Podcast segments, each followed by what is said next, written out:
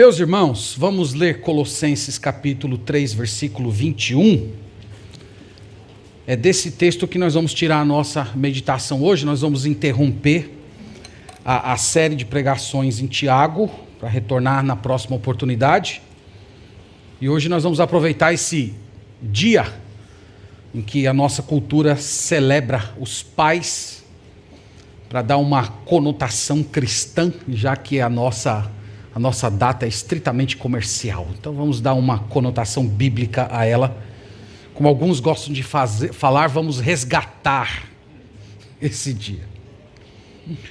Colossenses capítulo 3, verso 21, a palavra de Deus diz assim: Pais, não irriteis os vossos filhos para que não fiquem desanimados. Vamos ler todos juntos? Vamos lá? Pais, não irriteis os vossos filhos para que não fiquem desanimados. Dá para dizer olha na Bíblia? Vamos lá? Tem aqui, apaga aí, rapaz. Tem que apagar aqui. Pagou? Pagou. Vamos lá então? Pais,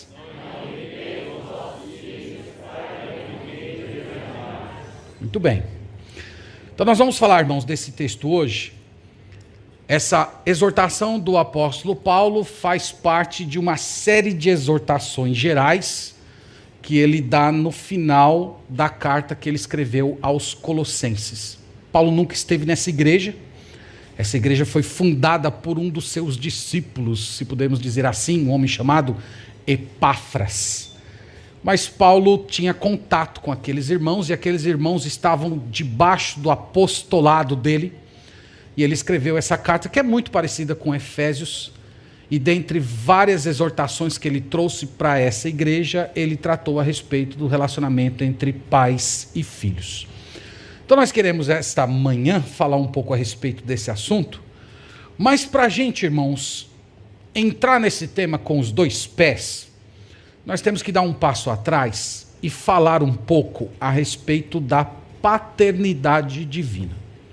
Se a gente não falar inicialmente, antes, se a gente não pensar na figura de Deus como sendo nosso Pai, nós nunca vamos conseguir estabelecer e elaborar corretamente como é que um pai deve exercer sua paternidade nesse mundo. Então é por isso que a gente tem que dar um passo atrás e lembrar um pouco da figura do nosso Deus, o Deus revelado nas Escrituras como nosso Pai. Bem, então na, na chamada oração do Pai Nosso, os irmãos lembram disso? O Senhor Jesus orientou seus discípulos a chamarem o Deus Criador dos céus e da terra de Pai. Pai Nosso que estás nos céus. Então, cadê o meu ar-condicionado aqui? Ó? Cadê alguém aqui para ligar, por favor? Senão o pastor vai morrer de calor. Então, Deus o Senhor Jesus orientou que os seus discípulos deveriam chamá-lo de pai. E essa ideia, irmãos, da, da, paternidade de Deus, é, ela é uma paternidade restrita. Em outras palavras, Deus não é o pai de todas as pessoas, embora no, na linguagem comum isso seja muito estabelecido. Mas basta você lembrar de diversas passagens do Novo Testamento, a exemplo de João capítulo 8, quando Jesus olha para aqueles, é, aquelas autoridades judaicas que estavam se contrapondo a ele, e ele diz assim: Se Deus fosse o vosso Pai, vocês me amariam. Então, se vocês me amassem, isso seria a prova de que Deus é o Pai de vocês. E mais um pouquinho à frente, no versículo 44, o Senhor Jesus diz quem de fato era o pai daquelas pessoas. Quem era? O diabo. Vós sois do diabo, que é o vosso pai. Então Deus não é o pai de todas as pessoas. Na verdade, a Bíblia fala que Deus é o Pai apenas daquelas pessoas que receberam o Espírito Santo de Deus. Se você olhar Romanos capítulo 8, volta aí um pouquinho em Gálatas, ou eu estou em Gálatas, olha a minha cabeça como é que está. Romanos capítulo 8, versículo 9. Veja o que é, é dito aqui a respeito da, da paternidade divina. Então, estou em Romanos capítulo 8, diz assim: Vós, porém, não estáis na carne, mas no espírito, se de fato o Espírito de Deus habita em vós, e se alguém não tem o Espírito de Cristo, este tal não é dele. Então, se você não tem o Espírito de Cristo, você não tem nenhuma parte com Deus. E para não deixar dúvidas, no versículo 14 ele especifica dizendo: Pois todos os que são guiados pelo Espírito de Deus são filhos de Deus. Então, quem são os filhos de Deus? Os filhos de Deus são aqueles que foram, que, que são, que foram batizados no Espírito Santo. Aquelas, são aquelas pessoas que têm a habitação plena do Espírito Santo no seu coração. Lá em João capítulo 1, versículo 12 diz: "Mas a todos quantos o receberam, deu-lhes o poder de serem feitos filhos de Deus". Então não são todos que todas as pessoas desse mundo que, que se encaixam na categoria de filhos de Deus, mas apenas aqueles que receberam. No verso 13, João diz: Os quais não nasceram da vontade da carne, nem da vontade do homem, mas da vontade de Deus. Então você não se torna filho de Deus por ter nascido da sua mãe. Você se torna filho de Deus através do novo nascimento, do segundo nascimento da, da conversão. Quando, quando o Senhor Jesus disse em Mateus capítulo 7, versículo 11, que se vós sabeis dar boas dádivas aos vossos filhos, quanto mais o vosso Pai Celestial. Ele está mostrando que nesse relacionamento entre pai e filhos, Deus nos dá dádivas. Quais são as dádivas que Deus nos dá? Bom, tudo aquilo que normalmente o apóstolo Paulo resume na palavra herança, que inclui perdão de pecados, justificação, purificação de pecado, consolo do Espírito Santo, futuramente a imortalidade, ressurreição, vida eterna, todas aquelas bênçãos que são resumidas pelo apóstolo Paulo na palavra herança. Irmãos, por que é fundamental a gente começar a falar de paternidade estabelecendo esses pontos aqui? Eu, eu, eu tenho duas justificativas. A primeira, é que a paternidade humana ela precisa ser padronizada a partir da paternidade divina. Então esse é o primeiro ponto. Nós temos que conhecer o nosso Deus como Pai para aprendermos a ser pais nesse mundo. Nós só vamos, nós, nós que somos pais deveríamos querer viver de tal maneira que nossos filhos enxergassem Deus como Pai através das nossas atitudes de paternidade. É por causa disso. Nossos filhos deveriam ver em nós um reflexo, ainda que imperfeito, da paternidade celeste. Então, quando nós olhamos a paternidade celeste, nós, nós encontramos firmeza, mas ao mesmo tempo ternura. Nós encontramos indignação, mas ao mesmo tempo misericórdia. Nós encontramos autoridade, mas vemos também condescendência, humildade. Nós vemos uma sabedoria perfeita, mas ao mesmo tempo aquela paciência de continuar orientando. Então, é, é por isso que nós precisamos conhecer Deus como Pai, para implementar uma paternidade que glorifica a Deus dentro do seio familiar. E a segunda razão é para mostrar que essa relevância de conhecer Deus como Pai não é só para você que é homem e tem filhos. É para todos nós. É para você que é esposa, é para você que é filha. E eu estou falando isso porque tem muita gente que não gosta do Dia dos Pais. Eu já, já tive essa experiência, né? Alguns irmãos já até me falaram assim: ah, pastor, eu não gosto muito de ir para a igreja nesse dia. E, e eu entendo a dor de algumas dessas pessoas. Muitos, em primeiro lugar, não tiveram um pai ou não têm um pai, como é descrito aqui na Bíblia. Então, quanto mais essas pessoas é, olham para a Bíblia, aquilo que a Bíblia diz a respeito do ministério de um pai, aquilo que um pai deveria ser. Essa pessoa contempla a sua própria vida, as suas experiências dentro de casa e ela percebe cada vez mais o fracasso que é a sua família, e aquilo produz dor, aquilo produz ressentimento. Algumas pessoas já falaram isso, ah, pastor, deveria ser um dia tão alegre, mas eu acabo saindo tão triste daqui porque eu olho para as Sagradas Escrituras, para tudo aquilo que está sendo ensinado e eu vejo que eu não tenho nada disso na minha vida e não tive durante toda a minha existência. Então, para algumas pessoas, esse é um motivo, esse é um momento de dor. para outros é um motivo de, de tristeza porque foram criados sem a presença do pai, ou perderam o pai. Então, muitos de vocês perderam pais nesse último ano por causa dessa pandemia terrível. Mas eu queria dizer que essa pregação é também para você. Então, enquanto nós estamos falando aqui com os pais, eu queria que você procurasse orientar sua mente a olhar para o alto e considerar que Deus está entre nós hoje pela manhã e ele se oferece como seu pai. Ele está aqui para cercar o seu coração com, com o amor dele, de tal maneira que todas as suas carências afetivas de uma figura masculina, paterna, que cuida de você, todas elas sejam satisfeitas por meio do amor dele. Então, essa pregação aqui não é só para os pais, essa pregação é para você também.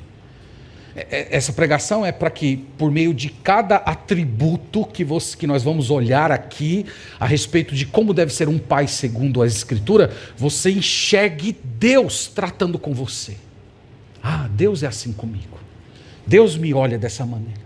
Deus me trata dessa maneira. Deus possui esse alvo comigo. Então pense nisso enquanto nós estamos considerando isso aqui. Então é dentro dessa, dessa dessas observações que agora sim nós vamos entrar no versículo que nós memorizamos. Memorizamos? Vamos lá então? Paz.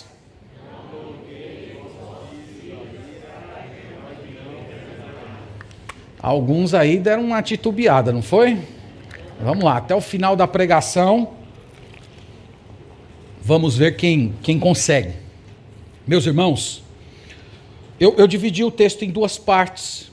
A, a, a primeira parte tem uma exortação, não irriteis os vossos filhos. E a segunda parte tem o propósito da, exortação, para que não fiquem desanimados. Não é bem simples o texto. Eu vou começar pela segunda parte, eu vou começar pelo propósito, depois eu volto para a exortação.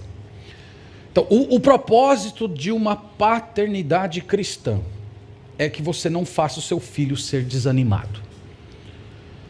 Olhando para cima, nós, nós diríamos assim: o nosso Deus, como Pai, Ele está exercendo paternidade no relacionamento conosco para que nós não nos tornemos filhos desanimados.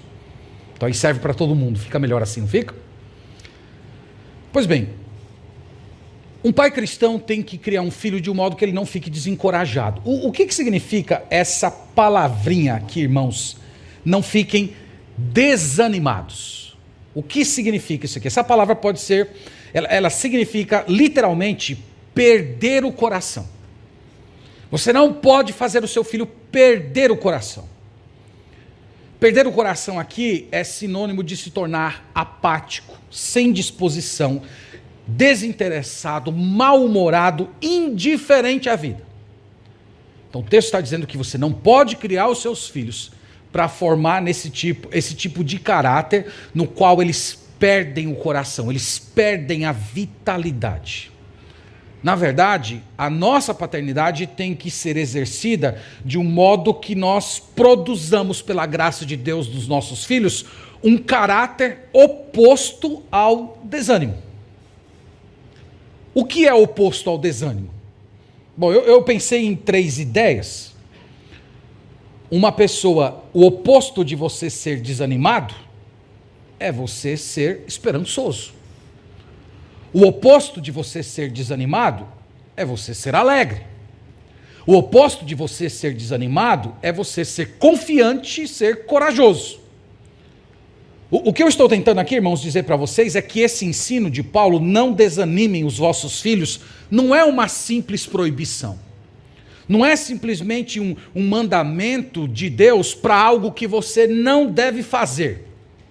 Na verdade, essa negativa traz embutida nela mesmo o tipo de paternidade que nós temos que buscar. Ou o tipo de paternidade que Deus está implementando em nossa vida. Então, uma relação de pai e filhos que dá esperança ao invés de dar desânimo que dá alegria ao invés de produzir desânimo. que produz confiança, coragem, ao invés de produzir desânimo. Todo, todo pai, mesmo entre os pais descrentes, deseja isso para os seus filhos. Qual é o pai que não quer que o filho seja alegre? Qual é o pai que não quer que ele seja corajoso, que ele tenha disposição, que ele, que ele seja uma pessoa que leva a, a vida a sério? Todo pai deseja fazer isso, mas, meus irmãos, somente os pais convertidos podem formar esse tipo de caráter nos filhos, tomando o Pai Celeste como modelo. É aqui que mora a distinção entre quem é de Deus e quem não é. Todo pai deseja que seu filho seja esperançoso.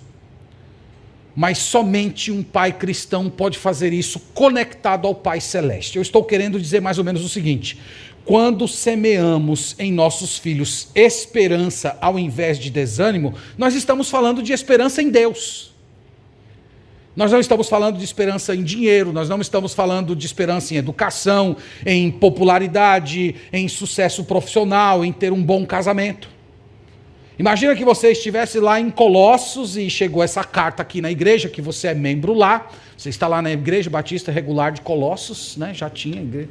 Brincadeira, viu? Tem uns haters aí que morrem quando a gente fica falando essas coisas, né? Então imagina que você encontrasse com o apóstolo Paulo e perguntasse para ele assim: Paulo, mas você escreveu lá para gente que nós não podemos desanimar os nossos filhos. Como é que eu faço isso? Aí você imagina Paulo dizendo para você assim: bom, é fácil.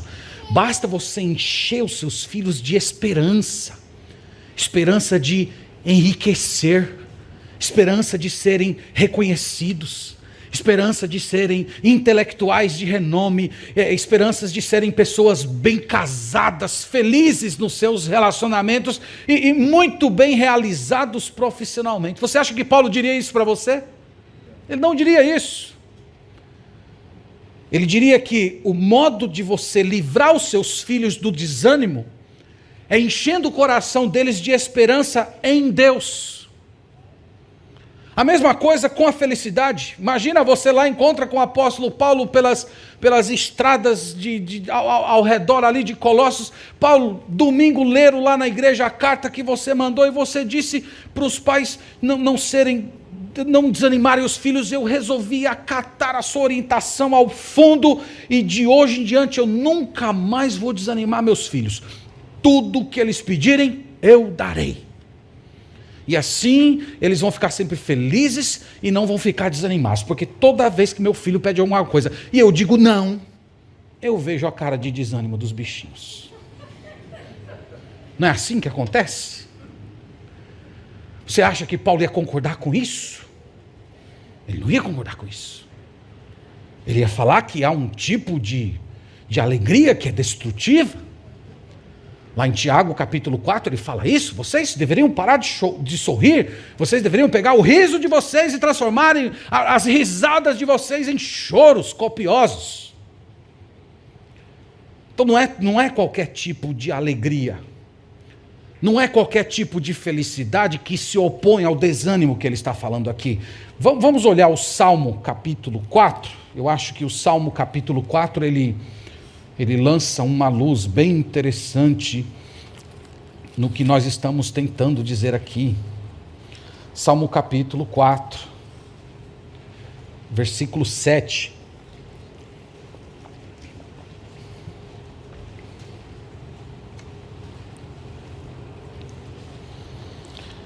Aqui está a fonte da alegria, que é oposta ao desânimo que Paulo falou.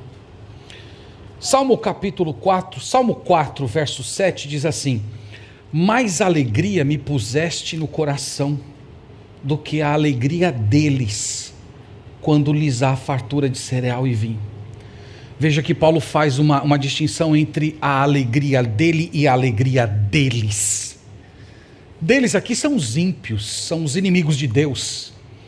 E aqui é, é a alegria de quem está cheio de vinho. Então você pode imaginar aqueles nobres da antiguidade naquelas festas que misturavam paganismo com bebedeira. E eles todos felizes lá enquanto estavam nas suas devassidões. Eles estavam experimentando um tipo de alegria, mas Paulo diz: Deus colocou uma alegria muito maior no meu coração. Ele colocou uma alegria muito superior na minha alma. Então, meus irmãos, o que nós estamos dizendo, dizendo para vocês é que isso aqui é que é o oposto ao desânimo. Pais, não desanimem os seus filhos. Encham o coração dos seus filhos da alegria que vem de Deus. E para você fazer isso, provavelmente você vai ter que mostrar para eles desde muito cedo que é por meio de muitos sofrimentos que nós herdamos o reino de Deus, como diz Atos 14, 22. Mas que mesmo assim os nossos filhos podem se alegrar dos sofrimentos, porque o sofrimento produz resistência, a resistência produz caráter e o caráter produz esperança, como diz em Romanos capítulo 5. Então não desencoraje os seus filhos faça-os felizes, ensinando eles a esperar em Deus. Esse é o sentido que Paulo está dizendo.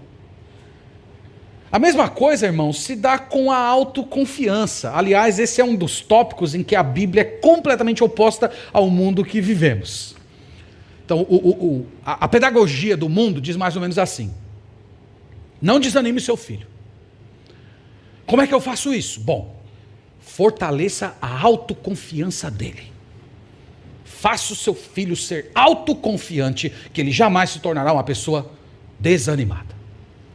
E a Bíblia, irmãos, diz o oposto. A Bíblia diz: não desanima o seu filho, não desanime seu filho. Construa a confiança dele em Deus. Esse é o ponto. Então você vai ter que chegar para o seu filho e dizer: meu filho, é, essa sua autossuficiência ela precisa ser crucificada. Esse seu desejo de ser autoconfiante precisa morrer dentro de você. Na verdade, a raiz desse seu, seu sentimento está o orgulho. Você foi criado para depender. Você foi feito por Deus para ser dependente dele. Portanto, a sua confiança tem que estar no Senhor, não em si mesmo. E esse é o modo de você não desanimar o seu filho. Paulo teve, irmãos, essa experiência no ministério dele. Deus, como o pai do apóstolo Paulo, ensinou a ele que ele deveria fazer a autoconfiança morrer no seu coração. Olha 2 Coríntios capítulo 1 e veja como é que Deus, na figura de pai, tratou o apóstolo Paulo nesse ponto. E aqui nós temos um, um modelo do que Deus faz na vida e na experiência dos seus filhos que são autoconfiantes. Então, se você é uma pessoa muito autoconfiante, que acredita muito em si mesmo, que é muito consciente das suas capacidades, então olha aí o que Deus fez com o apóstolo Paulo e tema. 2 Coríntios capítulo 1, verso 8 diz assim: 2 Coríntios 1, verso 8. Porque não queremos, irmãos, que ignoreis a natureza da tribulação que nos sobreveio na Ásia, porquanto foi acima das nossas forças, a ponto de nos desesperarmos até da própria vida. Contudo, já em nós mesmos tivemos a sentença de morte, para que não confiemos em nós e sim no Deus que ressuscita os mortos. Duas observações interessantes desse texto. Primeiro, a autoconfiança é um pecado enraizado. Aqui nós temos o apóstolo Paulo, aproximadamente 20 anos de convertido, e ele ainda era autoconfiante. Ele ainda estava lutando com essa questão. Ele ainda não tinha aprendido essa lição. Ele ainda continuava confiando nas suas forças.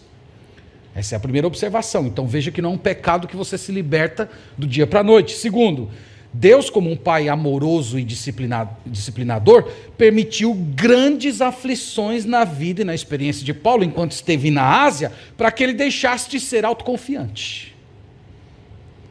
Então, meus irmãos, por que, que Deus fez isso com Paulo? Porque Deus bateu na autoconfiança dele.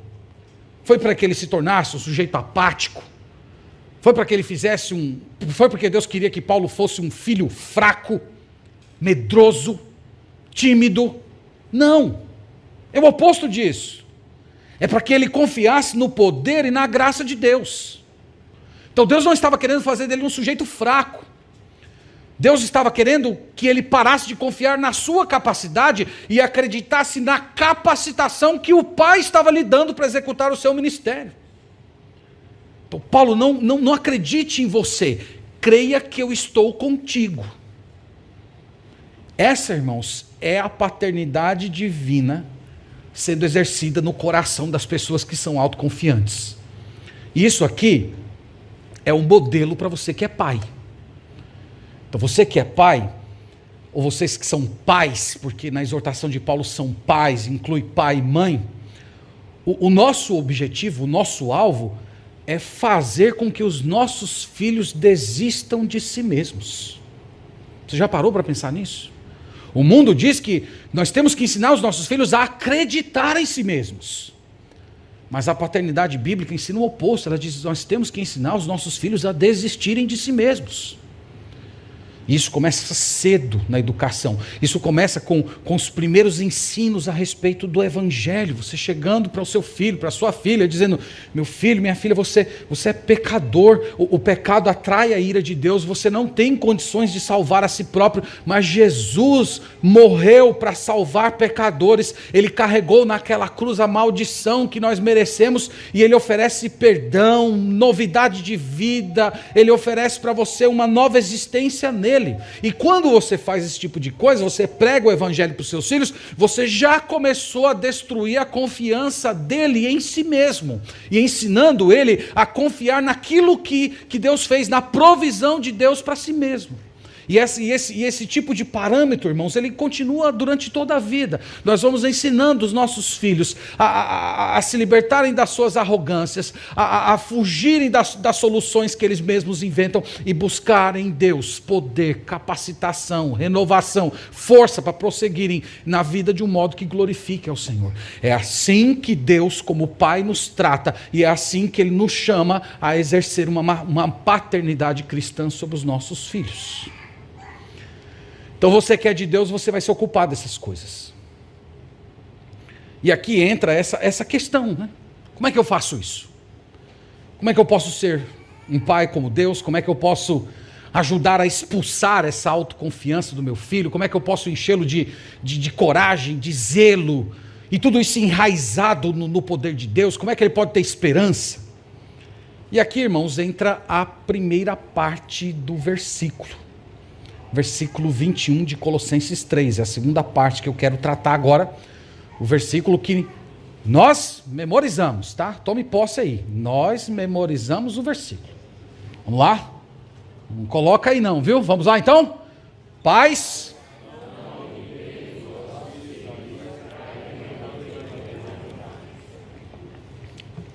Então a primeira parte do versículo diz: Pais, não irriteis os vossos filhos.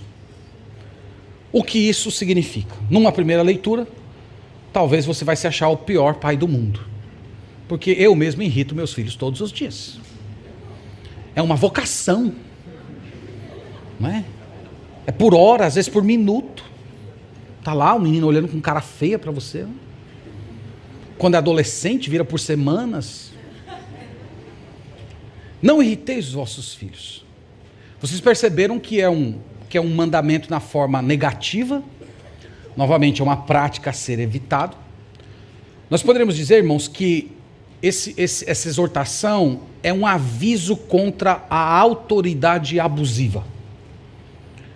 É a autoridade abusiva que irrita o filho nesse contexto. E, e ao mesmo tempo aqui traz um, um alerta: é que, por meio de uma autoridade abusiva, nós podemos simplesmente quebrar os nossos filhos por dentro, ao ponto deles se tornarem desencorajados de uma forma irremediável. Em Efésios 6,4, Paulo trata da mesma questão, ele diz: Não provoque os seus filhos a ira. Então, em outras palavras, você tem que evitar tudo aquilo que arruína as coisas que nós falamos anteriormente. Tudo aquilo que arruína a confiança do seu filho em Deus tudo aquilo que deixa o seu filho sem esperança no Senhor, tudo, tudo aquilo que desanima a, a, sua, a sua criança de ser corajoso, corajosa no Senhor. E como é que nós fazemos isso? Bom, nós fazemos isso de diversas maneiras, mas eu vou mostrar apenas duas aqui, que eu acho que são mais essenciais.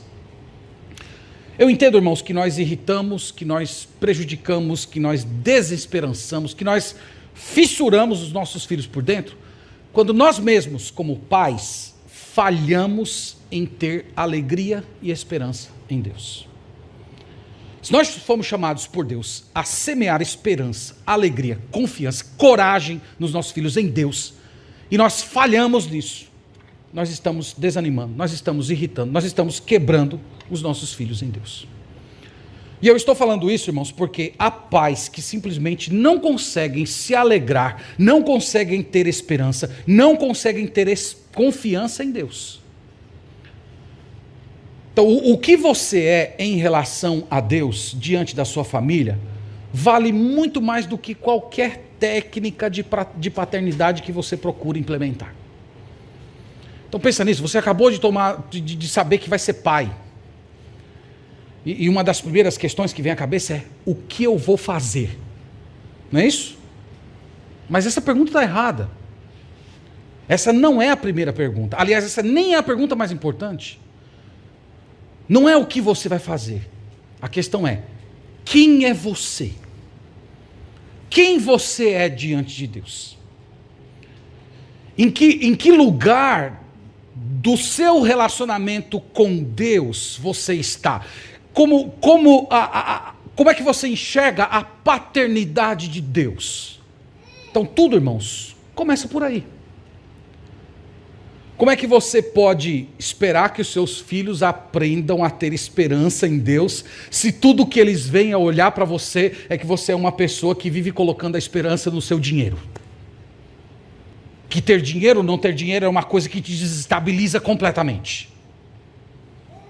Então a questão não é o que você vai fazer, a questão é quem você é. Como é que você pode esperar que os seus filhos vão ser felizes em Deus, se quando eles olham para você, eles percebem que o entretenimento alegra muito mais o seu coração do que a adoração a Deus? Não é o que você faz, é quem você é. Como é que você pode esperar que os seus filhos vão ser confiantes em Deus se você sempre se coloca como o autoconfiante? Você está sempre se arrogando daquilo que você é, daquilo que você tem e de todas as suas capacidades. Novamente, irmãos, o mesmo ponto, não é quem você, o que você faz, mas é quem você é. Nós temos que criar os nossos filhos para que eles sejam um novo homem em Cristo, usando a linguagem do apóstolo Paulo, que eles tenham alegria, que eles tenham esperança, que eles tenham confiança em Deus em, e não em si mesmos. E nós, irmãos, precisamos ser essas pessoas para eles. Nós, nós, nós precisamos ser essas pessoas que estão imitando a paternidade celeste então, o que tem que ocupar a sua mente agora não é o que você vai ensinar necessariamente aos seus filhos, mas quem é você diante do Deus vivo. Se você é um imitador dele, se os seus filhos vão poder se inspirar em você ao, ao perceber que você reproduz o caráter divino. Esse é o ponto. E quando você não faz isso, você está fazendo o que Paulo diz aqui. Você está irritando os seus filhos. Você está tentando levá-los para um lugar que você não está. Você está quebrando, fraturando a alma das suas crianças. Isso significa irritar. E segundo, irmãos, nós também irritamos os nossos filhos quando nós disciplinamos de uma forma impulsiva ou inconsistente. Há, há muitos lares nos quais a disciplina é imprevisível. Ela é impulsiva, ela é raivosa, ou às vezes ela é omissa. Às vezes tem uma coisa desse tamanho que requer, que, que, que desperta um, um, uma, uma fúria, e de repente acontece uma coisa muito importante, gritante, e que não há expressão nenhuma ou há uma expressão vazia. Eu sempre lembro de Davi, nesse caso, que quando tomou o conhecimento que um dos seus filhos havia estuprado a própria irmã, a Bíblia diz que ele ficou muito irritado, que ele ficou com muita raiva, mas foi uma, uma raiva vazia, não, não produziu nada de, de concreto, nenhum tipo de disciplina, nenhum tipo de reprovação. Mais para frente, um dos filhos dele, chamado Adonias, tentou dar um golpe, tomar o trono. E o autor faz questão de deixar claro que ele fez aquilo porque ele nunca era repreendido. Às vezes isso acontece dentro da família. Há, há, há, explosões de ira por certas coisas, mas às vezes é vazia, em outros momentos há uma completa omissão. E isso faz mal para o coração dos nossos filhos. Eles sempre estão, eles sempre estão esperando algo desorganizado. Ou às vezes uma indignação que é desproporcional ao erro, ou, ou às vezes uma vingança ao invés de uma correção. E, em outros casos, aquela completa ausência de palavras de ânimo, de estímulo, só há reprovação. E o ponto é: Deus te trata assim? Deus só reprova a gente?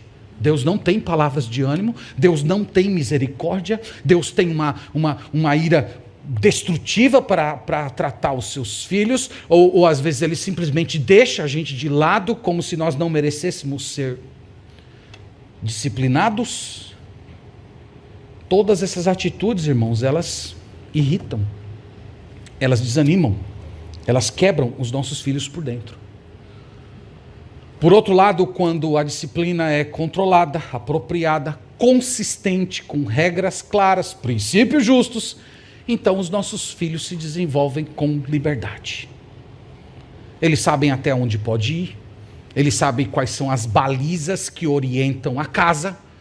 E isso, irmãos, gera nos nossos filhos maturidade, tanto espiritual como a própria maturidade relacional. Eles aprendem a viver nesse mundo. Eles aprendem que há, que há um espaço muito generoso de liberdade para você desfrutar sem precisar transcender os limites. E eles aprendem algo sobre Deus, que é assim que Deus nos trata. Deus, Deus, você está pregando indiretamente o evangelho para os seus filhos. Porque o nosso Deus, irmãos, ele não é um Deus caprichoso, impulsivo, inconsistente. O nosso Deus não é um Deus omisso. A justiça do nosso Deus é temperada com misericórdia. Em Deus há esperança, há encorajamento. Portanto, pais, não irritem seus filhos. Não irritem sendo impulsivos, iracundos, inconsistentes na disciplina do lar. Sejam como Deus. Tratem como Deus e vocês vão ver que seus filhos vão se tornar, sim, esperançosos, felizes e confiantes nele. Irmãos, para a gente encerrar, eu acho que deve ter ficado bem claro para todos nós que a nossa maior necessidade é a de conhecer a Deus. Ler livros é, são, é, é, é uma, é uma atividade ótima, aprender com a experiência dos antigos vale muito a pena. Ouvir pregações é, é, é, é alimentador para o nosso coração, mas no final das contas, tudo se resume a quem nós somos diante de Deus.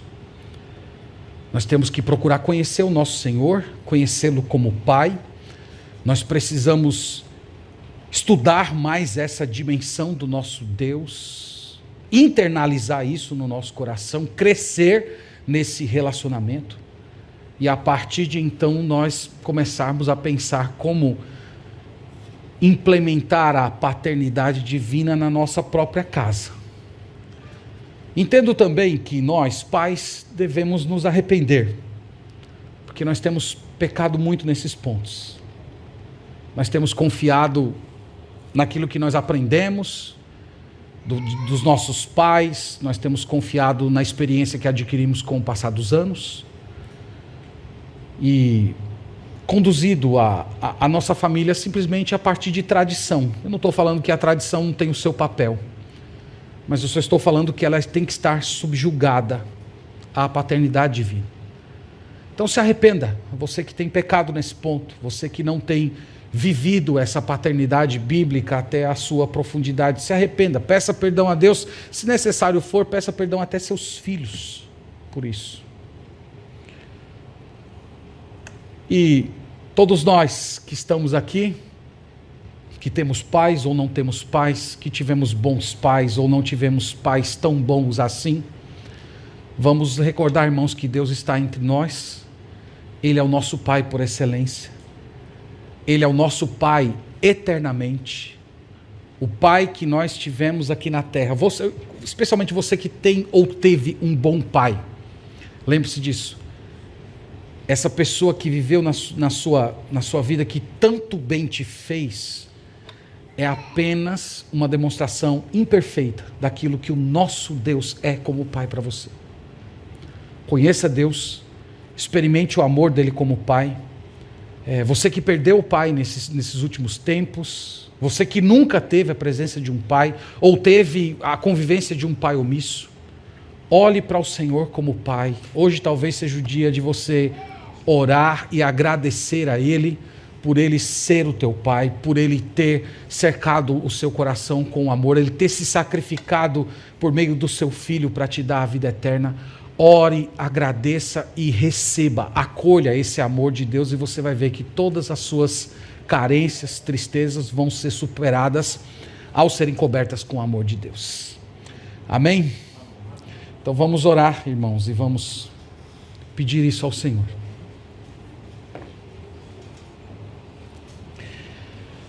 Te agradecemos, Pai, nesse momento por tua palavra, te louvamos, te bendizemos.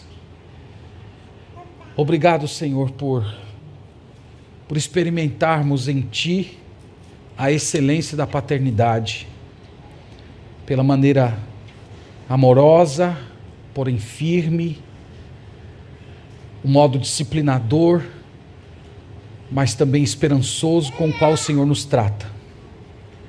Nós te louvamos porque o Senhor é o Pai da eternidade e de um modo particular vem exercendo esse, esse cuidado sobre nossa vida, ao prover por meio de Cristo Jesus todas as nossas necessidades. Eu oro, Senhor, nesse dia, pelas pessoas que perderam seus pais, por aqueles que estão vivendo numa família disfuncional, por aqueles que conviveram com pais omissos ou pais iracundos, por aqueles que não conheceram os pais biológicos. Eu oro, Senhor, para que todas essas pessoas sejam acolhidas pelo teu amor paterno, elas sintam a tua presença e elas venham, Senhor, serem completas nesse amor familiar que vem direto de ti. Também oro por nós que somos pais nós pedimos perdão, Senhor, por nossos erros, por nossas omissões. Nós pedimos perdão por nossa inconsistência na disciplina. Nós pedimos perdão por nossa própria desesperança, por buscarmos alegria nas coisas desse mundo, de não sermos, Senhor, espelhos adequados da tua glória paterna para os nossos filhos. Nós clamamos por revitalização, por transformação nós oramos para que o Senhor nos faça a imagem de Jesus Cristo e que os nossos filhos enxerguem em nós, mesmo que de forma imperfeita, a expressão da tua paternidade. Ajude-nos, Pai. Tem misericórdia de nós. Essa é a oração que fazemos no nome do Senhor Jesus. Amém.